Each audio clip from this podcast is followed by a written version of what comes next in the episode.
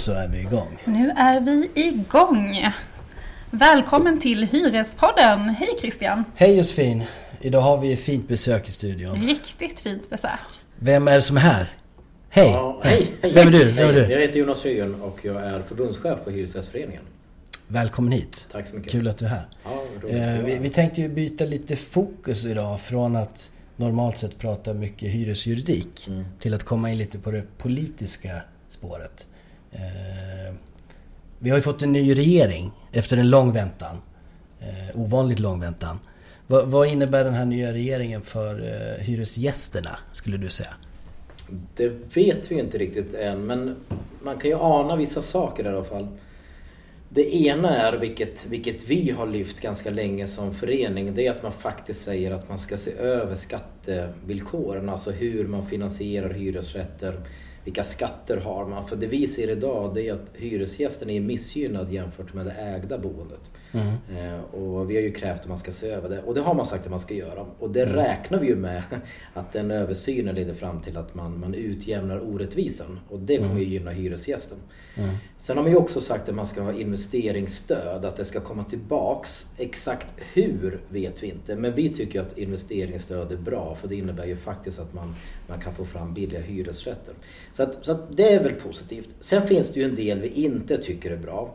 Eh, och det, det stora problemet det är ju att man faktiskt politiskt ger sig in i hyressättningssystemet. Det vill säga att man politiskt säger att vi ska bestämma eh, över hyran.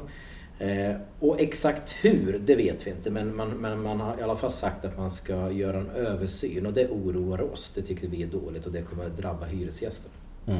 Vad, vad kan det vara för konsekvenser då? Vad är det som, varför är vi oroliga, Hyresgästföreningen? Av flera skäl. Dels är vi ju oroliga för att man försvagar hyresgästen. Alltså idag har ju hyresgästen ganska starkt skydd. Eh, och det beror ju mycket på att vi har ett förhandlingssystem där vi som företrädare för hyresgäster tar en diskussion om hyran och förhandlar hyran. Eh, och det kan man göra på olika sätt. Det finns ju presumtionshyror, nyproduktion och så har vi bruksvärdessystem. Men det man säger nu det är ju att man ska införa ett system där hyresvärden bestämmer hyran. Eh, och sen så blir det upp till hyresgästen att säga ja och sen så kan man inte pröva hyran som vi uppfattar. Eh, och sen kommer man ha någon form av tariffsystem som vi inte ens vet hur det kommer funka.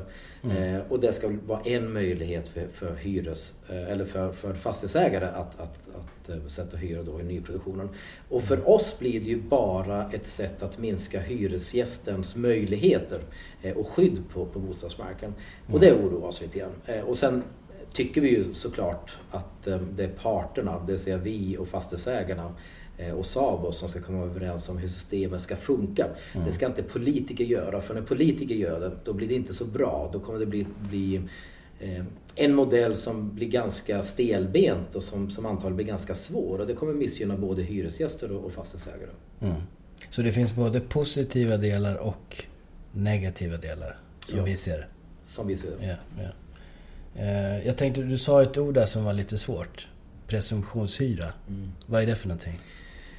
Det innebär att när man bygger nytt så har man möjlighet att, att, att, att förhandla fram och ha en hyresnivå som är högre för att få kompensation för ja, att det är ganska dyrt att bygga nytt helt enkelt. Och den hyran undantas och jämförs inte med, med gamla lägenheter eller gamla hyror.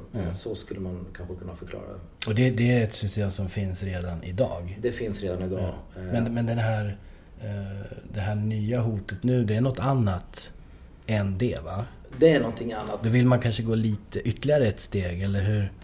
Ja, alltså man kan väl säga två saker. Det ena är ju att det är ju inte pro- Problemet i nyproduktion är ju inte att det är för billigt. Utan det Nej. är för att det är för dyrt. Ja, ja. Och redan idag så byggs det ju med presumtionshyror och vi ser ju också att hade man bara rättat till orättvisan i skattesystemet så skulle antagligen byggs mycket mer hyresrätter. Så att problemet är inte hur man sätter hyror utan problemet är ju någonting annat. Och då är det ju ganska dumt att om problemet är någonting annat, varför ger man sig på just hyressättningen eh, och, och hur den modellen funkar? Eh, och då kan man säga att det man vill göra, som vi tolkar det, det är ju egentligen att man, man försvagar hyresgästen som part. Eh, och nu kommer det ju bli en utredning och då får man se vad den här utredningen kommer fram till och vi kommer ju påverka den eh, så, så gott vi kan då. Men, mm. men i princip så kan vi väl tycka att idag finns ju de verktyg som behövs för att sätta de hyror som krävs för att, att bygga nytt. Det är ju mm. inte det som är problemet. Problemet är att det inte finns tillräckligt många människor som har råd att efterfråga det nya som byggs. Mm. Vad, vad, skulle du säga till en hyresgäst som idag känner oro?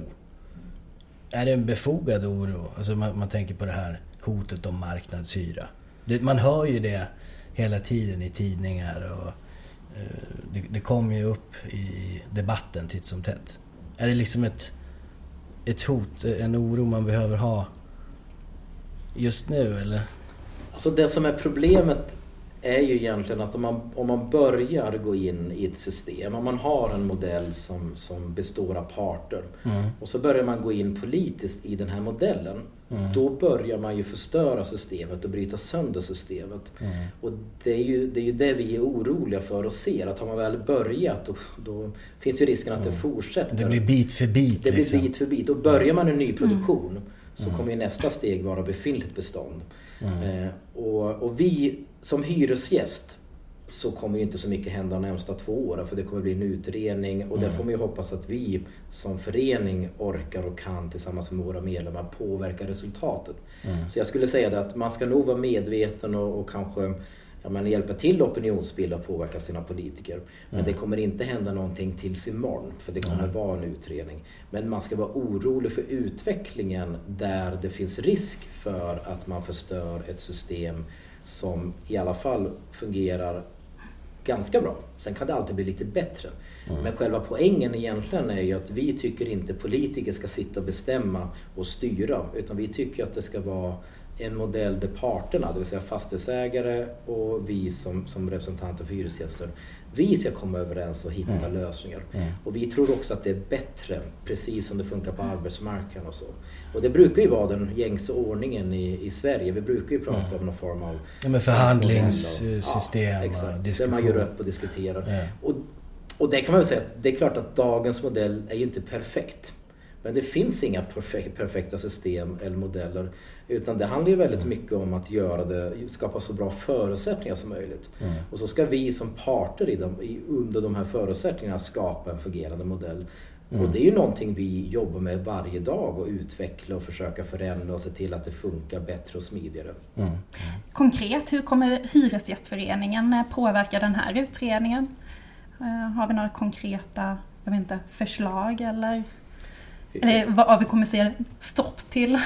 Nej men Hyresgästföreningen har ju väldigt många konkreta förslag. Ehm, en, en av de sakerna vi gör är ju till exempel att jobba redan med fastighetsägarna. Vi sitter ju i trepartssamtal heter där man sitter och diskuterar med allmännyttans företrädare eh, mm. och så de privata fastighetsägarna och så vi och så sitter vi och försöker komma överens. Eh, och sen har ju vi också jobbat med att ta fram ett tjugotal förslag på hur man kan förändra eller utveckla systemet. Eh, och vad vi menar är att, att de förslagen är bra. Alltså man, man kan göra väldigt mycket redan idag som gör att, att de här, den här kritiken som finns Mm. Det går liksom att rätta till de stora eventuella problemen som finns. Mm. Men om man går in och lagstiftar då blir det ju en annan modell än den vi har. Och det är ju det stora liksom problemet. Mm. Det är att man i mm. så fall väljer en annan väg. Så vi, vi, har, vi har många förslag. Till exempel så är det ju klart så att vi med Malmömodellen, Stockholmssyra, allt vad vi nu kallar det. Det är ju ett sätt att hitta en, en lokal överenskommelse om hur man ska förhandla hyrorna. För att jag tror många gånger så är det inte kanske systemet som är problemet utan det är ju hur vi jobbar i systemet. Mm. Och om det är hur vi jobbar då är det ju vi som måste göra någonting och rätta till det. Mm. Och det är det som är vår ingång i det här. Att ja, men vi ska vara självkritiska vad kan, och fundera på vad vi kan göra bättre. Mm. Och det ska också våra motparter göra. Mm. Men nu går ju politiken in och bestämmer hur det ska vara. Mm. Och då, då finns ju risken att man förstör ett, ett system som i grunden är väldigt smart. Där man liksom mm. väger olika intressen mot varandra.